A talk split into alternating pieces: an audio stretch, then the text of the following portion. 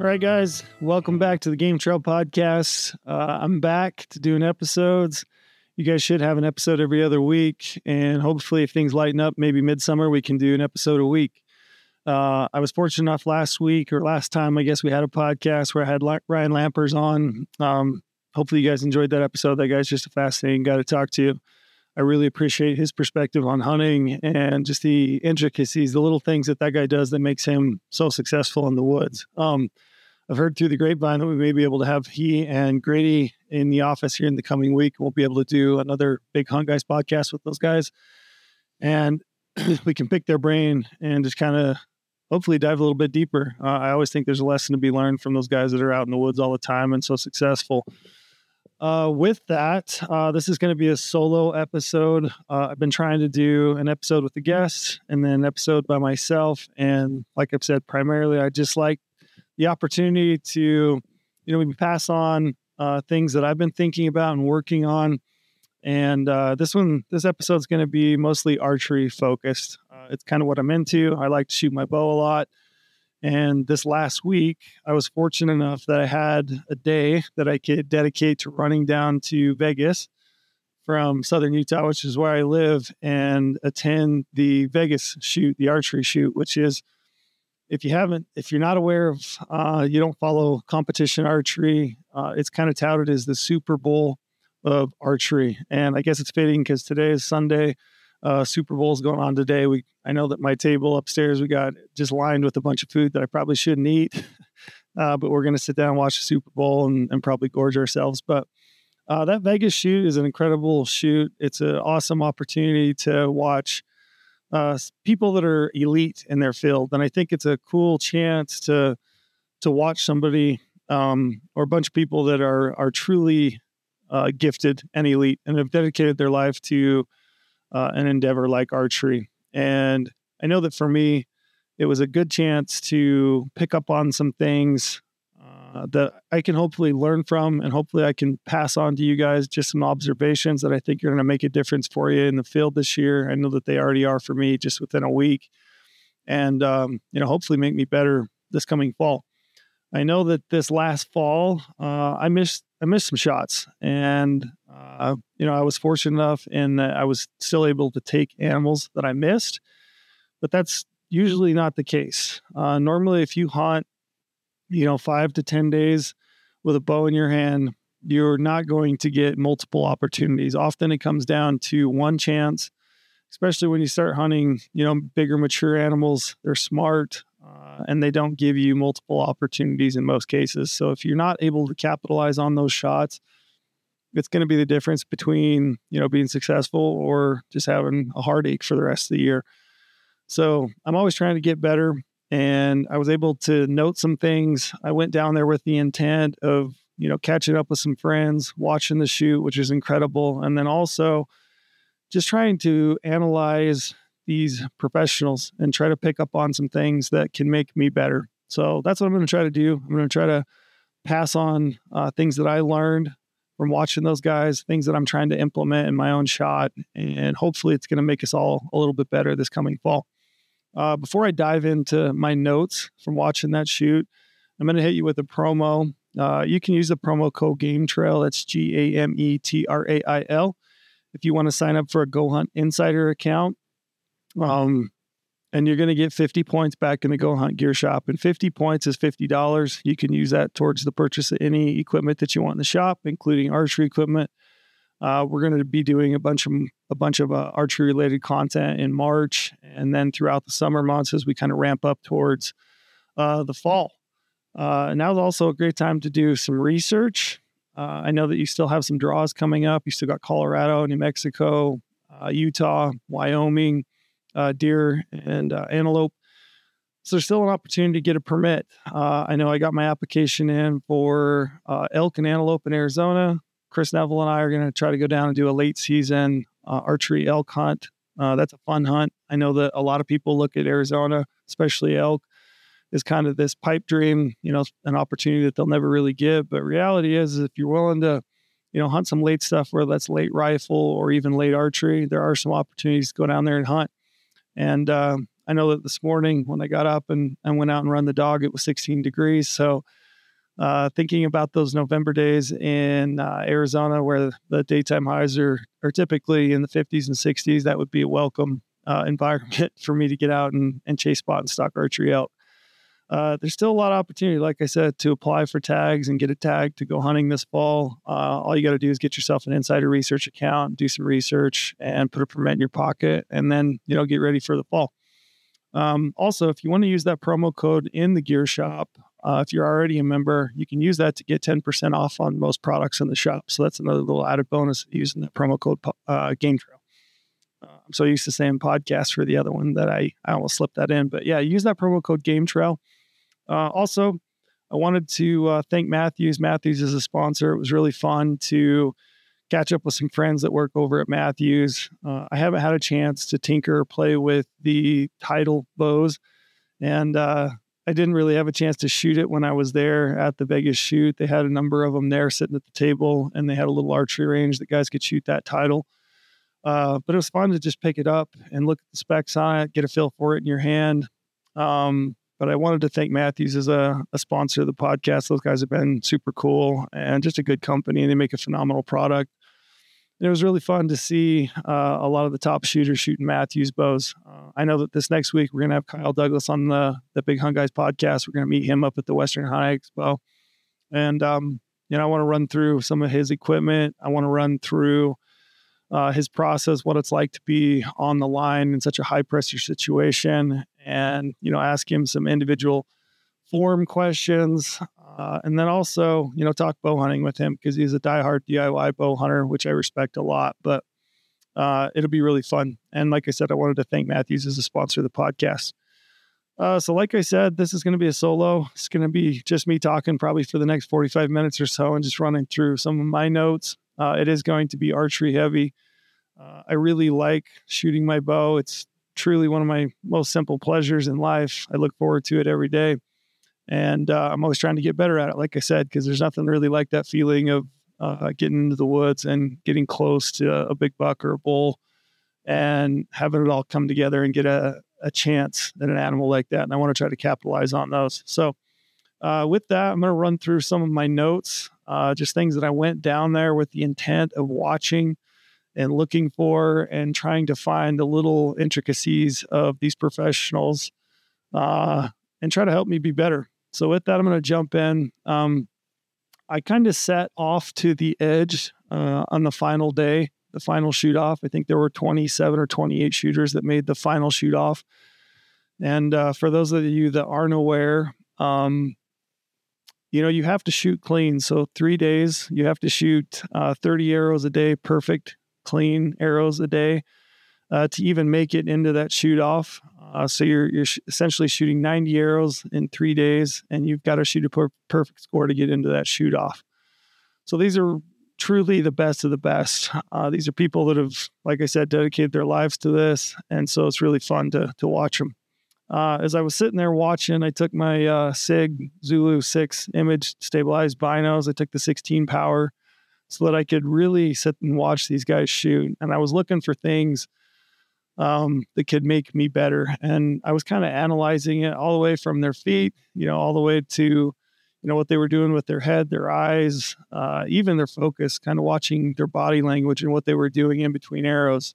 And uh, I'm going to pass those on. So uh, I'm going to start with uh, something that I noticed just from the base, uh, which is their stance. And I was looking at their stance. And I think, you know, in the woods, uh, you don't always get the opportunity to get a perfect stance, a perfect base when you're getting a shot at an animal. Um, but I wanted to know and look to see what what are these guys doing? What does it look like when they're doing it perfectly? And um, things that I noticed, um, you know, most people they talk when they're kind of introducing or coaching archery to a new bow hunter, a new shooter, is that uh, they always say, you know, put your feet about shoulder width apart. And as I was looking at these shooters, um, I wouldn't say that they're shoulder width apart, if you will. Uh, rather, I would suggest that it looked to me like most of these pro level bow hunter or shooters are standing in a comfortable position uh, with their feet, uh, where their feet are pretty much directly underneath their hips. Uh, so I would say slightly more narrow than their shoulders. Uh, I would say that they looked comfortable, uh, which I think is probably the most important factor. Um, I would say that their feet are pretty well centered underneath their hips. They're standing in a nice straight line from their hips down to their feet. Uh, something that I noticed is that those pros uh, have a slightly open stance. So their hip is slightly open to their target. Uh, their front foot, their leading foot is slightly open in the, it's a little bit of an angle towards their target. They're not standing up there completely perpendicular to the target with their feet uh, straight facing out.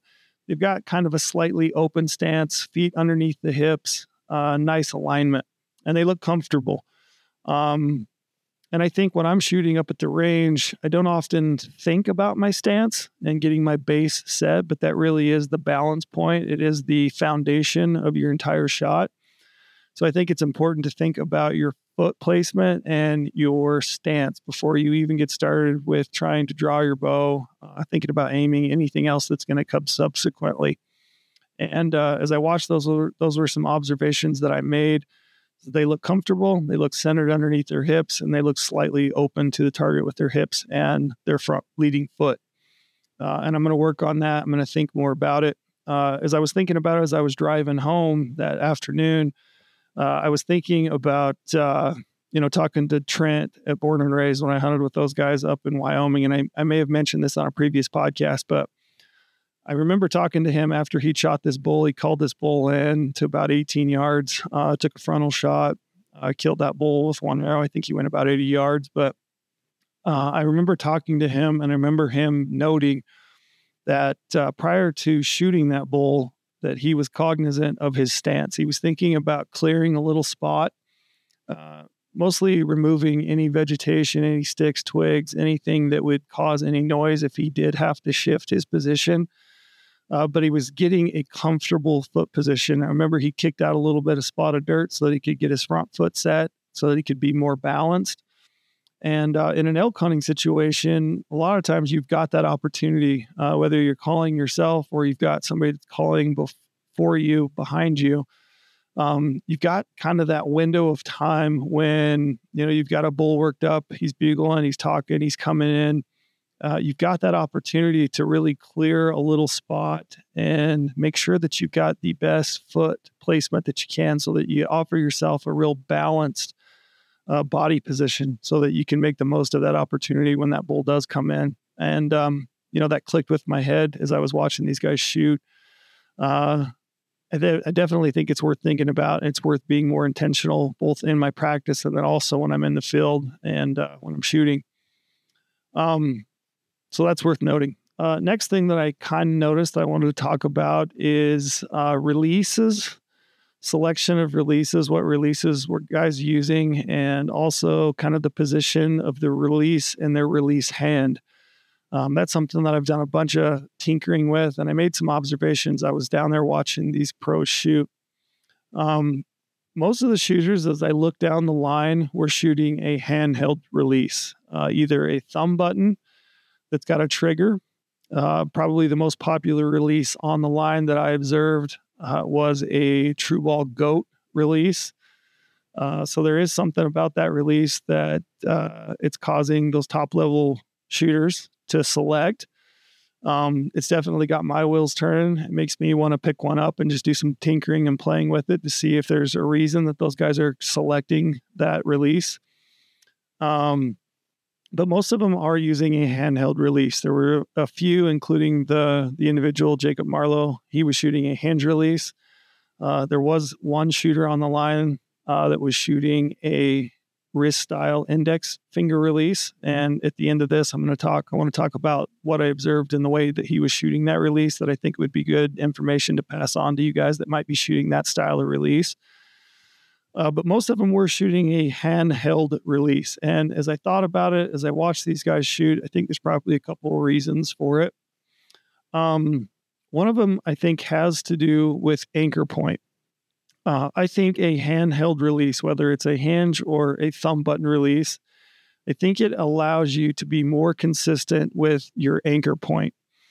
And the reason I think that is, you know, partly experience and then partly through observation. But I think in using a handheld release, it allows you the ability to uh, draw your bow and then find that feeling of splitting your pointer finger and your middle finger uh, on your jawline. And it's a feeling as you draw your bow, you can basically split uh, those two fingers kind of in that in those knuckles between those two knuckles along your jawline and I think it provides you a more consistent feel and a more consistent anchor point.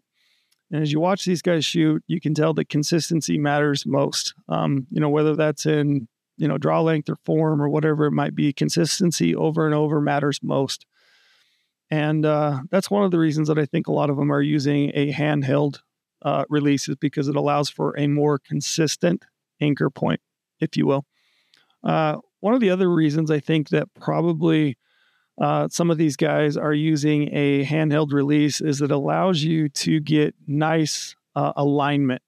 Uh, as you watch these guys shoot and they've got their handheld release in their hand and they draw their bow, uh, you don't see anybody that's got their release hand kind of balled up, if you will. They're not really super deep into those handheld releases.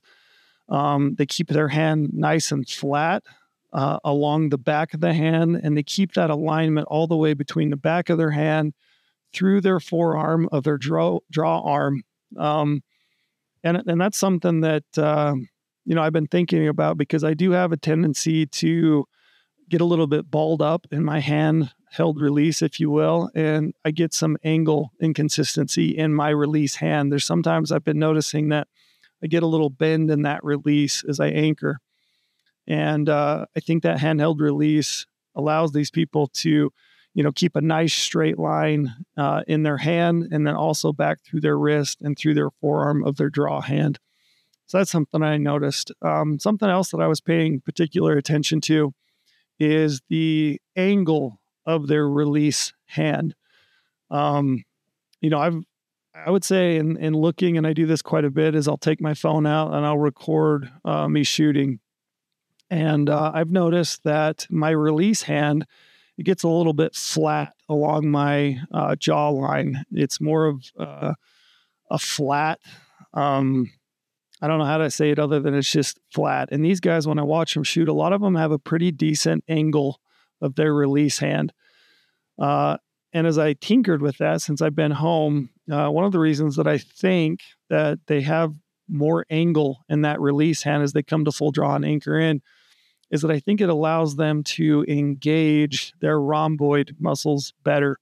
If you think about it, uh, if your hands kind of flattened out, your forearms kind of flattened out as, as you as you will as you think about it, and I think that uh, it puts more tension in your forearm, more tension in your bicep, and it doesn't put as much of that holding tension in your rhomboid muscles. It doesn't allow you to be as relaxed through your forearm. Um, you really want that tension. Uh, I know that when I'm shooting really well, uh, I'm almost relaxed at full draw. And I've got most of that holding weight and tension in my rhomboid muscles right behind my shoulder blade.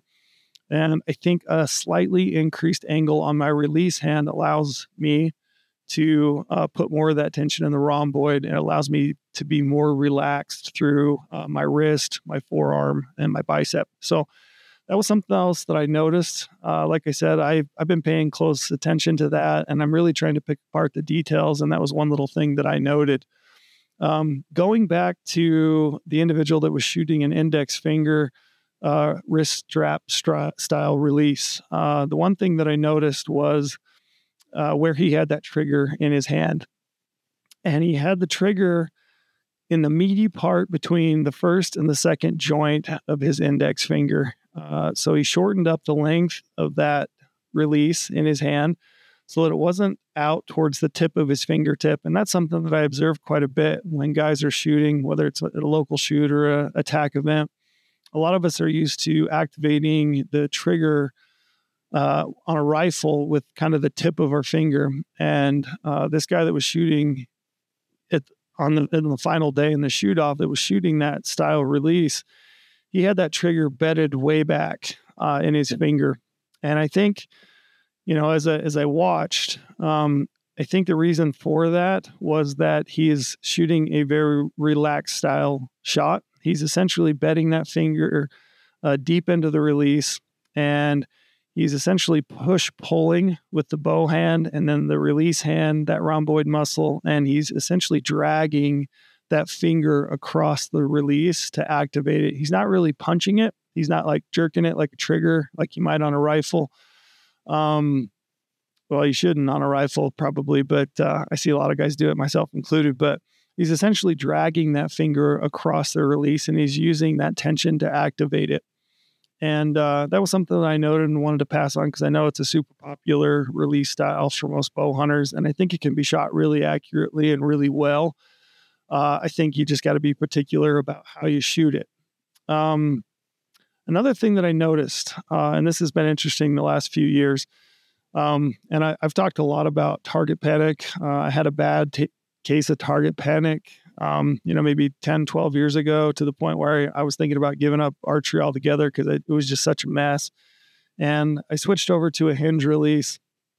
And uh, you know, it's helped me quite a bit. It's helped me relearn to to shoot and activate a release in a manner that is much more controlled, and I just feel more comfortable. And I've gotten a whole lot more consistent. I don't know that I'm a, a ton more accurate, if you will, but I think I've gotten a lot more consistent in my shot, and that's kind of the reason that I went to a hinge. But uh, in watching a lot of these top level level shooters uh, shoot, there are a number of guys out there right now uh, particularly that or what you would call a puncher. So essentially, they are choosing to punch the release. They're activating that trigger.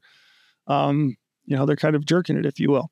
And um, I'm not advocating that. I do think it's a super accurate uh, way to shoot a bow and arrow. If you can put the pin on the target and at that precise moment you can activate the release, I think it's the most accurate way to shoot a bow. I just don't know that a lot of us can do it consistently uh, there is something about those individuals that are able to do it. And maybe it's just purely, you know, that they've made the decision and they have the determination to activate their release at the precise moment when their pin is on the target.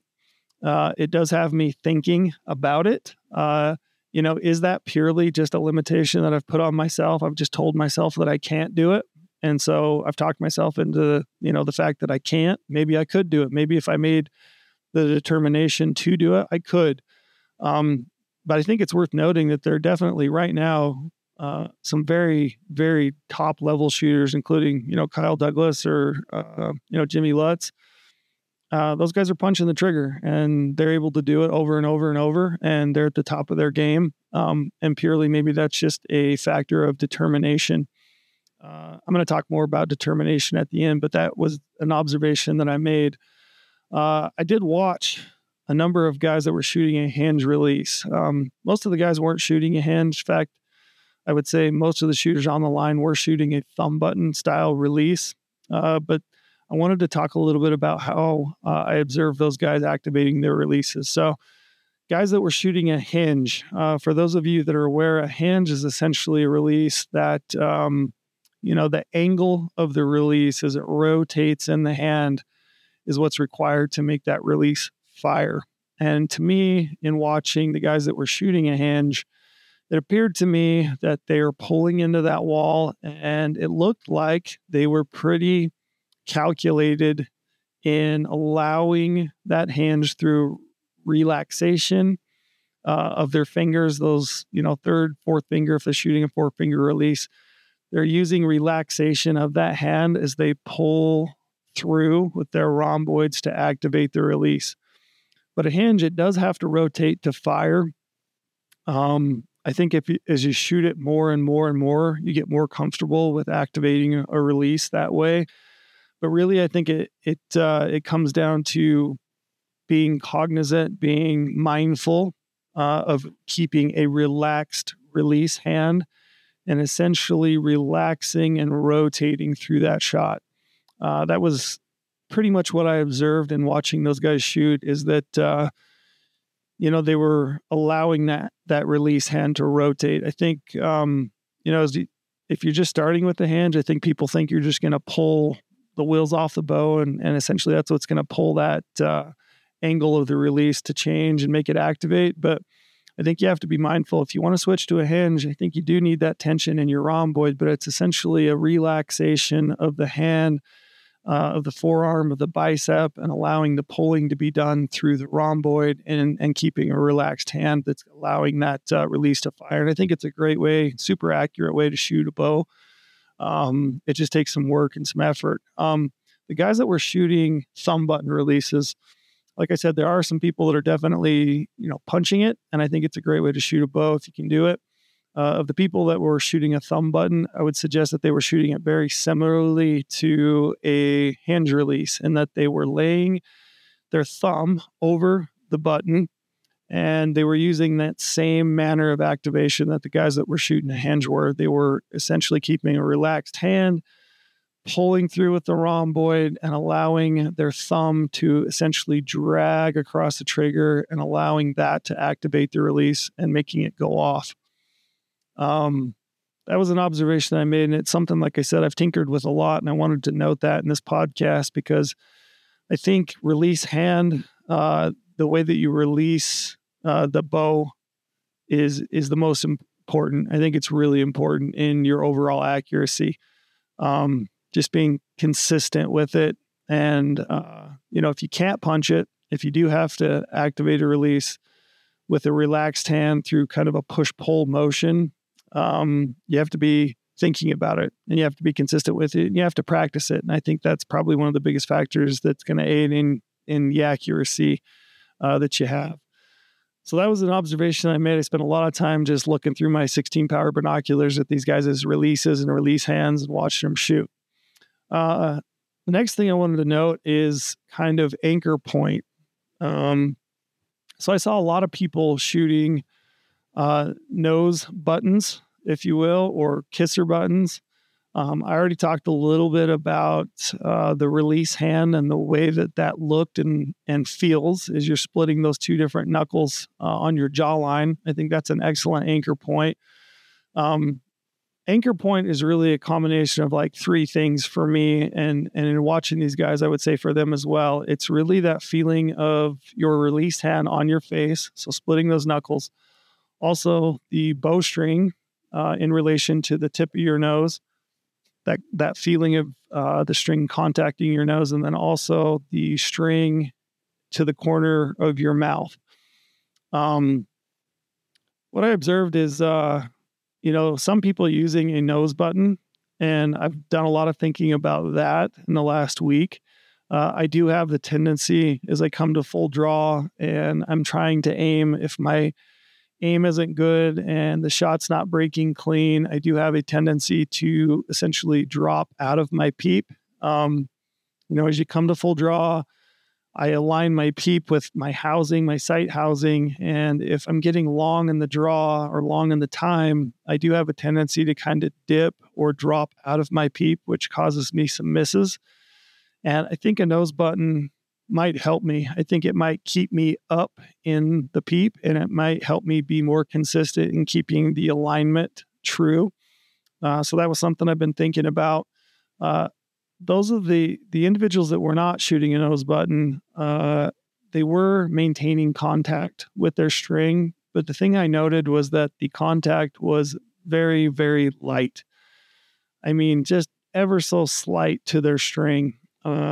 Most of the guys were not also uh, having contact with like the tip of the nose. It was almost just kind of off to the side and the contact was really really light and i do have a tendency i've noticed uh, since i got home and i've been shooting here in my basement is that i can kind of get my nose into the string um, also with the corner of my mouth i do have a tendency sometimes to get that string a little bit too buried into the corner of my mouth and i think that contact either with my nose or into the corner of my mouth is probably causing me some inconsistencies as that string breaks and goes forward and ultimately where my arrow lent, ends up. So uh, that was something that I noticed is that those guys were, for the most part, all having three points of contact, uh, but they were very light with the tip of their nose, also very light with the corner of their mouth. And uh, I also have been thinking that maybe a uh, another point of contact, either the tip of my nose with a nose button or maybe a kisser button in the corner of my mouth, might help me be more consistent and staying uh, in my peep and keeping good alignment between my peep and my sight. So that was something that I noticed, something I wanted to pass on to you guys. Uh, next up, grip. Uh, I spent a lot of time looking at people's grips, um, how they grip the bow. And I've even since I got home, I've gone back and I've watched uh, the YouTube version of the shoot off. I've been watching, you know, the Lancaster Classic that just happened, uh, and I've gone back and I've watched this shoot off, and I've paid particular attention to grip. And there are some things that I noticed about grip that I thought would be interesting to pass on.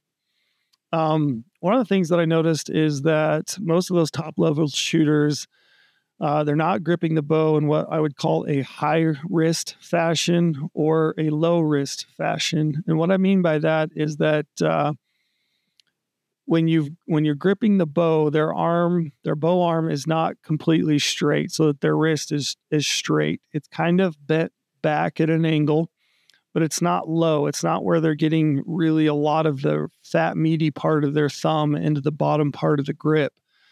Uh, I would call it for the most part, medium grip. So, you know, they've got some bend in the wrist. They're not shooting a high wrist and they're not shooting low wrist. They're shooting kind of a medium grip. And uh, it looks to me like their hands are super relaxed, their bow hand. They're essentially uh, lining up that bow. They're allowing the bow to be an extension of their bow arm and they're pulling into that uh, with their back half and they're allowing that grip to stay relaxed in their hand in kind of a medium grip fashion. They've got contact with the bow for sure, but they're not putting a lot of heel pressure. And I've noticed uh, my own personal shooting, I do tend to put at times more pressure into the heel of the bow. And what that causes me to do in a lot of cases is it causes me to heel the bow out, and I'll get arrows that run hot, they shoot out the top. And I think it's because I'm putting too much pressure in the heel of my bow and uh, I'm not maintaining good kind of a medium wrist or medium grip, if you will, and I'm not keeping my hand quite soft enough. Uh, the other thing that I noticed is uh, kind of the angle of their grip hand. And uh, I was looking at this from two different ways. Uh, one, I was looking at the back of their hand as if they're at full draw. Um, so if you imagine yourself, if you're a right-handed shooter, you've got the bow in your left hand and you're at full draw. If you look at the knuckle alignment of the back of their hand, it kind of comes off at an angle, uh, maybe about a 40 degree angle down towards the ground. And uh, if you look at it from the front of the bow, uh, they've got a couple of their fingers, usually their pointer finger and their middle finger kind of lightly resting on the front of the riser. It's not gripping the bow um, like a death grip by any means. It's just kind of lightly resting on the front of their bow. Uh, there are some guys that tend to tuck their fingers. So maybe their ring finger, their pinky finger underneath, kind of to the side of the riser. And I would assume that that's probably helping them maintain that angle, that proper grip for them. Um, but that was something that I noticed is is kind of that grip angle, and then also uh, just the position of their fingers on the front of the bow. Uh, I've had buddies here locally that are you know better shots than I am uh, that will glue a a dot or a couple dots on the front of the riser, and what that is is just a reminder for them. It's a consistent position that they can put the tips of their pointer finger and their ring finger on the front of the riser as they come to full draw and it helps them to maintain a consistent grip. And that's something that I've thought about and I might tinker with. But um, grip was really interesting to look at. The other thing that I would note with grip, uh, if you if you look at your hand, you've got what they call that lifeline. It's kind of a half arc just inside your thumb there. Um, you know, these guys are not allowing that grip really to cross that line unless it's maybe just right at the bottom. Uh, they're keeping that grip kind of in the meaty pad part of their thumb. And, uh, you know, that's pretty consistent in watching these top level shooters shoot. And I think your grip is really important. I mean, it's the contact point with the bow. as you pull through your shot and you kind of you know push push pull method, if you will. Um, grip is really important because that's probably going to dictate where your your arrow ends up. So grip was really interesting to watch, and uh, I've learned some things about my own grip. mostly in just uh, relaxing, maintaining that proper angle of my grip, and then uh, also just being consistent with my fingers on the front part of the riser. And I think you you got to be thoughtful about your grip, just like you do with your stance. You got to it's got to be part of your process. You got to make sure that you're gripping the bow the exact same way every single time before you come to full draw and execute a shoot a shot. Um, next thing I noticed, and this is something I wanted to pay attention to because I've had this debate with with people before, uh, was whether you should shoot with one eye open or both eyes open, or you know if you squint with your one eye and, and kind of aim with your other. So that was something I wanted to pay attention to and, and wanted to watch these guys. And you get all manner. Um, you get guys that are completely closing one eye and aiming with, uh, you know, their right eye if you're a right-handed shooter. You get some guys that are shooting with both eyes open. Uh, you're getting some guys that appears like they're kind of squinting their left eye and, and shooting, aiming with their right if they're a right-handed shooter. And kind of some observations. It looked to me like a lot of the younger guys, and maybe it's because they got younger eyes, are shooting with both eyes open. Uh, they're looking at their intended uh, target, the spot that they want to hit, and they are keeping both eyes open. And as I think it through, I think that's probably the best way to do it if you can do it. Uh, and like I said, a lot of these guys that are doing it, I noted were younger. Uh, you know, the guy that won it, his name is Mathias Fullerton, 20 year old uh, he's got both eyes open. He's looking at his target both eye with both eyes, and I think it probably allows him to have better context, better field of view.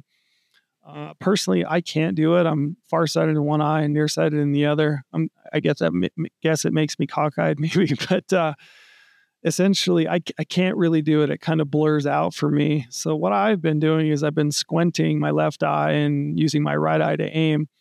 Uh, as I looked down the line, I did notice some shooters that were completely closing their left eye and aiming with their right eye. And uh, it's got me thinking, you know, it, it makes me wonder if closing, just completely closing my left eye, would be a better option. I wonder if I would be more consistent. And I, I wonder if, if it, uh, you know, tension is, it robs accuracy. And I wonder if trying to squint uh, that little bit of a blink. I wonder if that's just adding a little bit more tension. Um, I know it would be minor, but uh, I'm looking for small gains. And so that's something I'm I'm going to tinker with. You know, maybe closing one eye completely and aiming with my right eye, um, and just seeing if it makes a difference. I think, you know, in archery, it's really in the details that are going to make the difference. And so that was just one thing that I observed, and, and one thing I'm going to play with. Uh, so that was interesting. I would say if you've got good eyesight, I think shooting with both eyes open, I think it provides context and, and field of view, and I think it's uh, it's probably the the better way to do it. Um, I already talked a little bit uh, about release and release hand angle. Um, I want to add more to it if I can.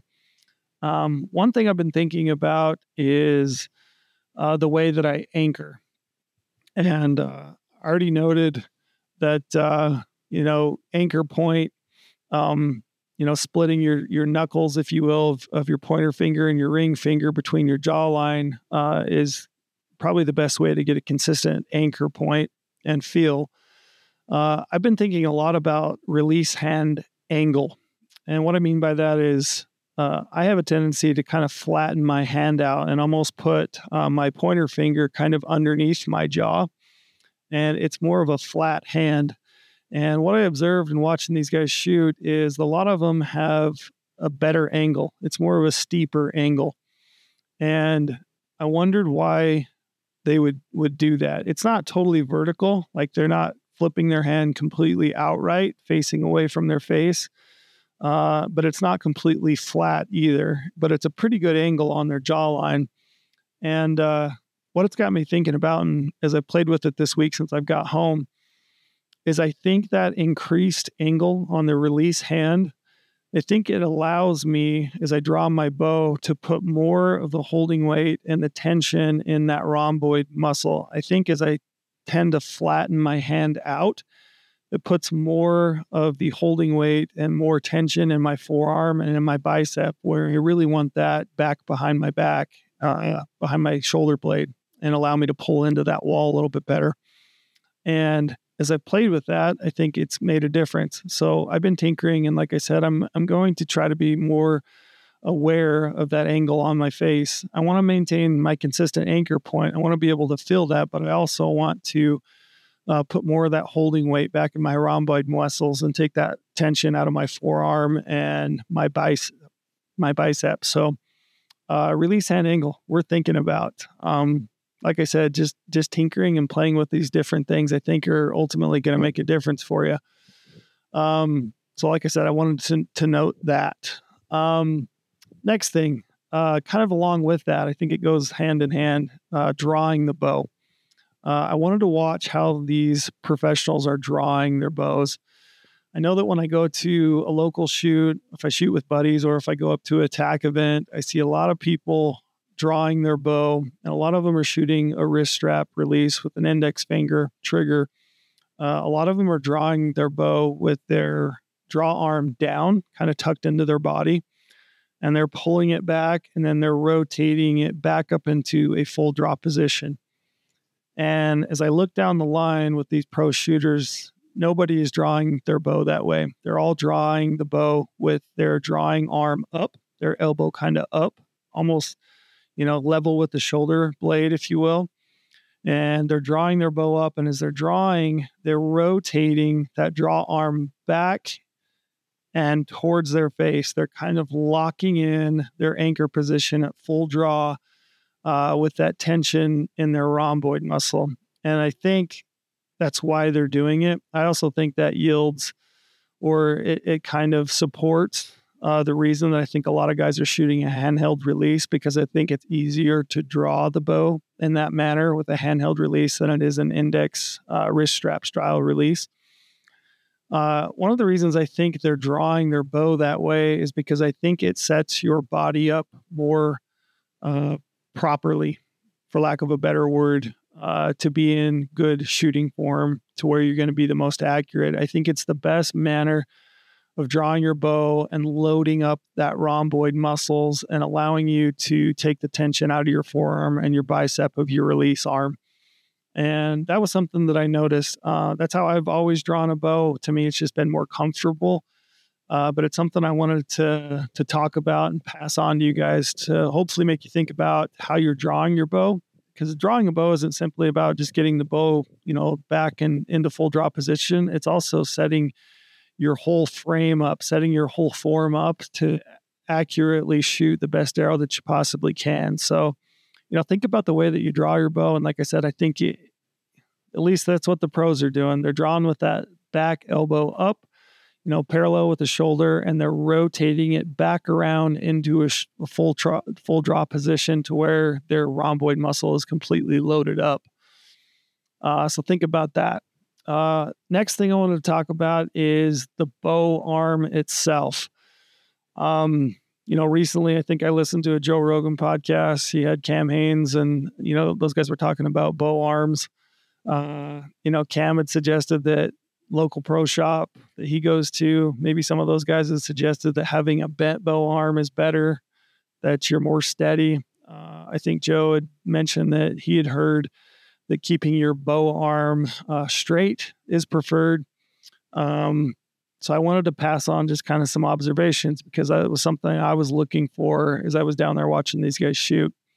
Uh, I would say that for the most part, you know, m- minus maybe one or two guys, those guys' bow arm alignment is pretty straight.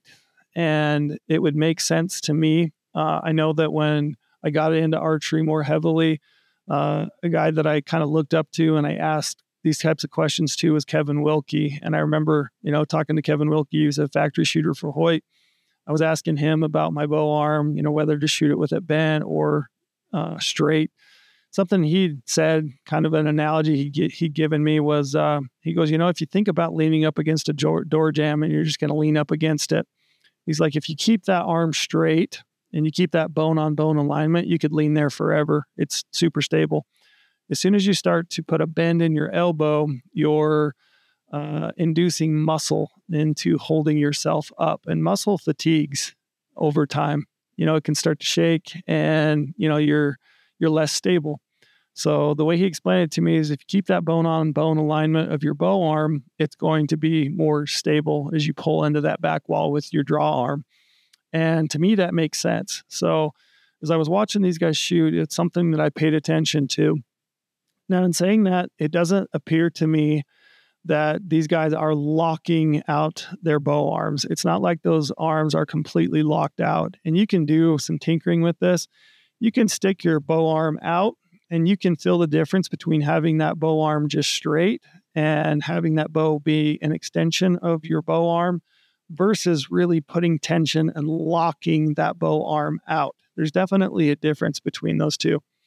Um, and to me, a relaxed bow arm that is straight yields the best results. And I've noticed that in my own shooting and observationally and watching these guys shoot, I would suggest to you that that is the method that most of these guys are using. Uh, in saying that, there are a couple guys on the line that appeared to have a slight bend in their bow arm. And that kind of yields itself or it lends itself into kind of a next area of discussion. Uh, something that I would note is that um, I think there are proper, you know, quote unquote, proper ways to do things. But I also think that probably the most important thing is just being able to repeat whatever it is that you do consistently over and over the exact same way every time. Um, I wanted to pay attention when I was down there to people's draw lengths, and I was looking at draw lengths because, you know, when you when you go to a bow shop and you're trying to get set up for a bow for the first time, what they do most often is they're going to put you against a wall. They're going to measure you fingertip to fingertip, your wingspan, and they're going to divide that by two and a half, and they're going to start you there. And it might depend a little bit. Um, you know, f- for the most part, it's going to put you in the ballpark, but if you talk to an archer coach, if you talk to a lot of the pros, they'll always tell you, you know, essentially your body should be in alignment, right? So your your hips should be over your feet, your shoulders straight in line above your hips, and you know, you should be able to come to full draw. You should have your bow arm, that shoulder kind of sitting in low and in the pocket, you know, straight arm as I already mentioned. And you should have good alignment from your forearm all the way straight back uh, of your draw arm. So everything kind of in a, in alignment. Um, it's a, a T position, if you will. Uh, in watching these guys, I would say that most of them are in that position. It's a nice straight alignment, hips over feet, you know, shoulders over hips, and they're in a nice T formation. But there are some individuals that you know appear to got some some lean in it, some lean back, and uh, I would say start with proper you know, quote unquote, like I said, proper form. But ultimately, I think it's consistency that matters. And if you're a guy that tends to, you know, maybe hold or aim better with a little bit of lean in it, you know, maybe your draw length's a little bit long or maybe it's a little short, maybe your form doesn't look exactly proper. It doesn't mean that you can't be accurate. You just have to be cognizant of it and make sure that you do everything the exact same way every single time. Um, but that was interesting. I wanted to look at draw length. So I would say, you know, look at that, think about it, tinker with it. That's how you get better is, is trying things and playing with some things. Um, last, the last thing I kind of wanted to talk about is I wanted to watch these guys' uh, demeanor. I just wanted to see what it looked like when they were out on the line. And if you never watched this shoot or been to one of these shoots, essentially what they do is they start out shooting, you know, with the guys that made the finals and they're going to shoot three arrows per end. And eventually they get to a point where they've got it whittled down to a number of guys. And at that point, they go arrow by arrow. So they'll start at the far left end. Uh, that individual will shoot an arrow and then they'll work uh, through every individual shooter on the line. And one of the things that I wanted to pay close attention to as I was watching these guys, I just wanted to see what they were doing in between arrows uh, in that situation. Because in essence, what you've got you do is you got your competitor that's just shot an arrow. You know, then you've got to go. And I wanted to know what those guys are doing in between arrows. Uh, you know, are they watching to see what their competitor does? What's their body language look like? You know, what are they doing with their eyes? And uh, I guess the only thing I could I could say, the only way I could explain this was the amount of determination and focus that you would see in these individuals in between arrows. Um, a lot of them were not watching to see what their competitor did. They weren't looking to see where their arrow hit. A lot of them were looking at their feet or directly at the the shooter that was kind of in front of them, just kind of looking at their backs. I was watching their eyes and just kind of their demeanor. And the only way I could explain it is just absolute pure focus and determination. And those guys are shooting for a lot of money. Uh, there's a lot of money on the line if they are to win that shoot. And, uh, you know, when you're out hunting an animal, there's a lot of pressure. It's an intense situation. You're, you've dreamed about this opportunity and, you know, you put a lot of weight and effort and time and money into that. And, it really made me think about the amount of focus and determination that I put into each individual arrow that I shoot. There's a lot of times when I go up to the range, I would say most of the time when I go up to the range, I'm just shooting arrows. I'm not really putting a lot of focus and determination into each individual arrow. Uh, I know that when I shoot with a friend and we go up there and we have some friendly competition, it definitely raises my level of determination and focus but I need to find a way to put that kind of um, emphasis on each individual arrow. And I think that's the only way I would ever get better. Uh, I'm a decent shot. I wouldn't suggest by any means that I'm a great shot. And I think I haven't really made a lot of improvement in my level of accuracy over the years. And I think it's primarily due to the fact that I don't practice with the amount of focus and determination that I should to get better. And I think as I watch these guys, it's made me want to put more emphasis on each individual arrow. Uh, I want to come to full draw and I want to focus and I want to be determined that that arrow is going to hit exactly the intended spot that I plan it to. And I've been working on that this week. It's not easy because, like I said, a, a lot of the reason I like to shoot a bow is for you know, enjoyment, stress relief. Um, it's just like my little time. But um, I think the only way you're going to get better, whether it's a target uh, environment or whether it's in the field hunting, is to be very intentional about each individual arrow, arrow and putting more focus on each arrow. And I think that's how you get better. And I think in the long run, you know, when you do come to full draw on a buck or a bull of a lifetime, I think it's going to allow you to be more focused, more intentional, and make a better, more precise shot in the moment. And so that's something that I noticed, something I wanted to note and talk about because it was very real and very tangible as you watch these pro level shooters shoot. They're very intentional, very determined. Um, and I think that's something that I've been lacking in my own my own practice and then, you know, ultimately in the field. So those were kind of my observations. Um, I know this is a little bit shorter. We're coming up on an hour.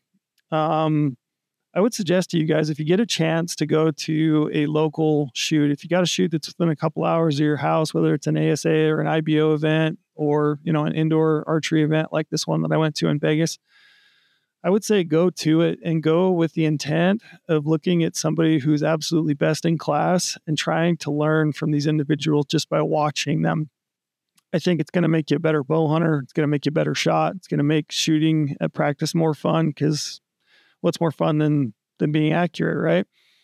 Uh, go to one of these events and uh, you know get involved if you got the time and effort and the ability to to put into shooting some of these. I think it's going to make you a better archer. I know that for me, uh, every time I go to one of these, it makes me want to get more involved. It's a fun environment, and it makes me want to to do it. Um, so I'm going to try to do more of that in the new year. And I think putting yourselves in those types of high pressure situations, the more often you can do it, the better it's going to make you in the field when you're hunting. Uh, so get involved, do those if you can. I know I'm going to try to do that. So hopefully I'll see some of you guys in uh, some of these local shoots. Uh, so with that, that's kind of the podcast for the week. Hopefully I pass on some information that's going to help you be better. Um, we'll be back here in two weeks with another podcast. I'll have a guest and uh, appreciate you guys listening as always if you got feedback, please leave me feedback. I'll take the good with the bad. Uh, I'm not too worried about guys giving me bad feedback. So if you got some, you know, don't hesitate. I can take it. Uh, if you got good feedback, you like what I'm doing, you know, please leave us a rating and, uh, you know, make a comment. But appreciate you guys listening, and we'll see you next time.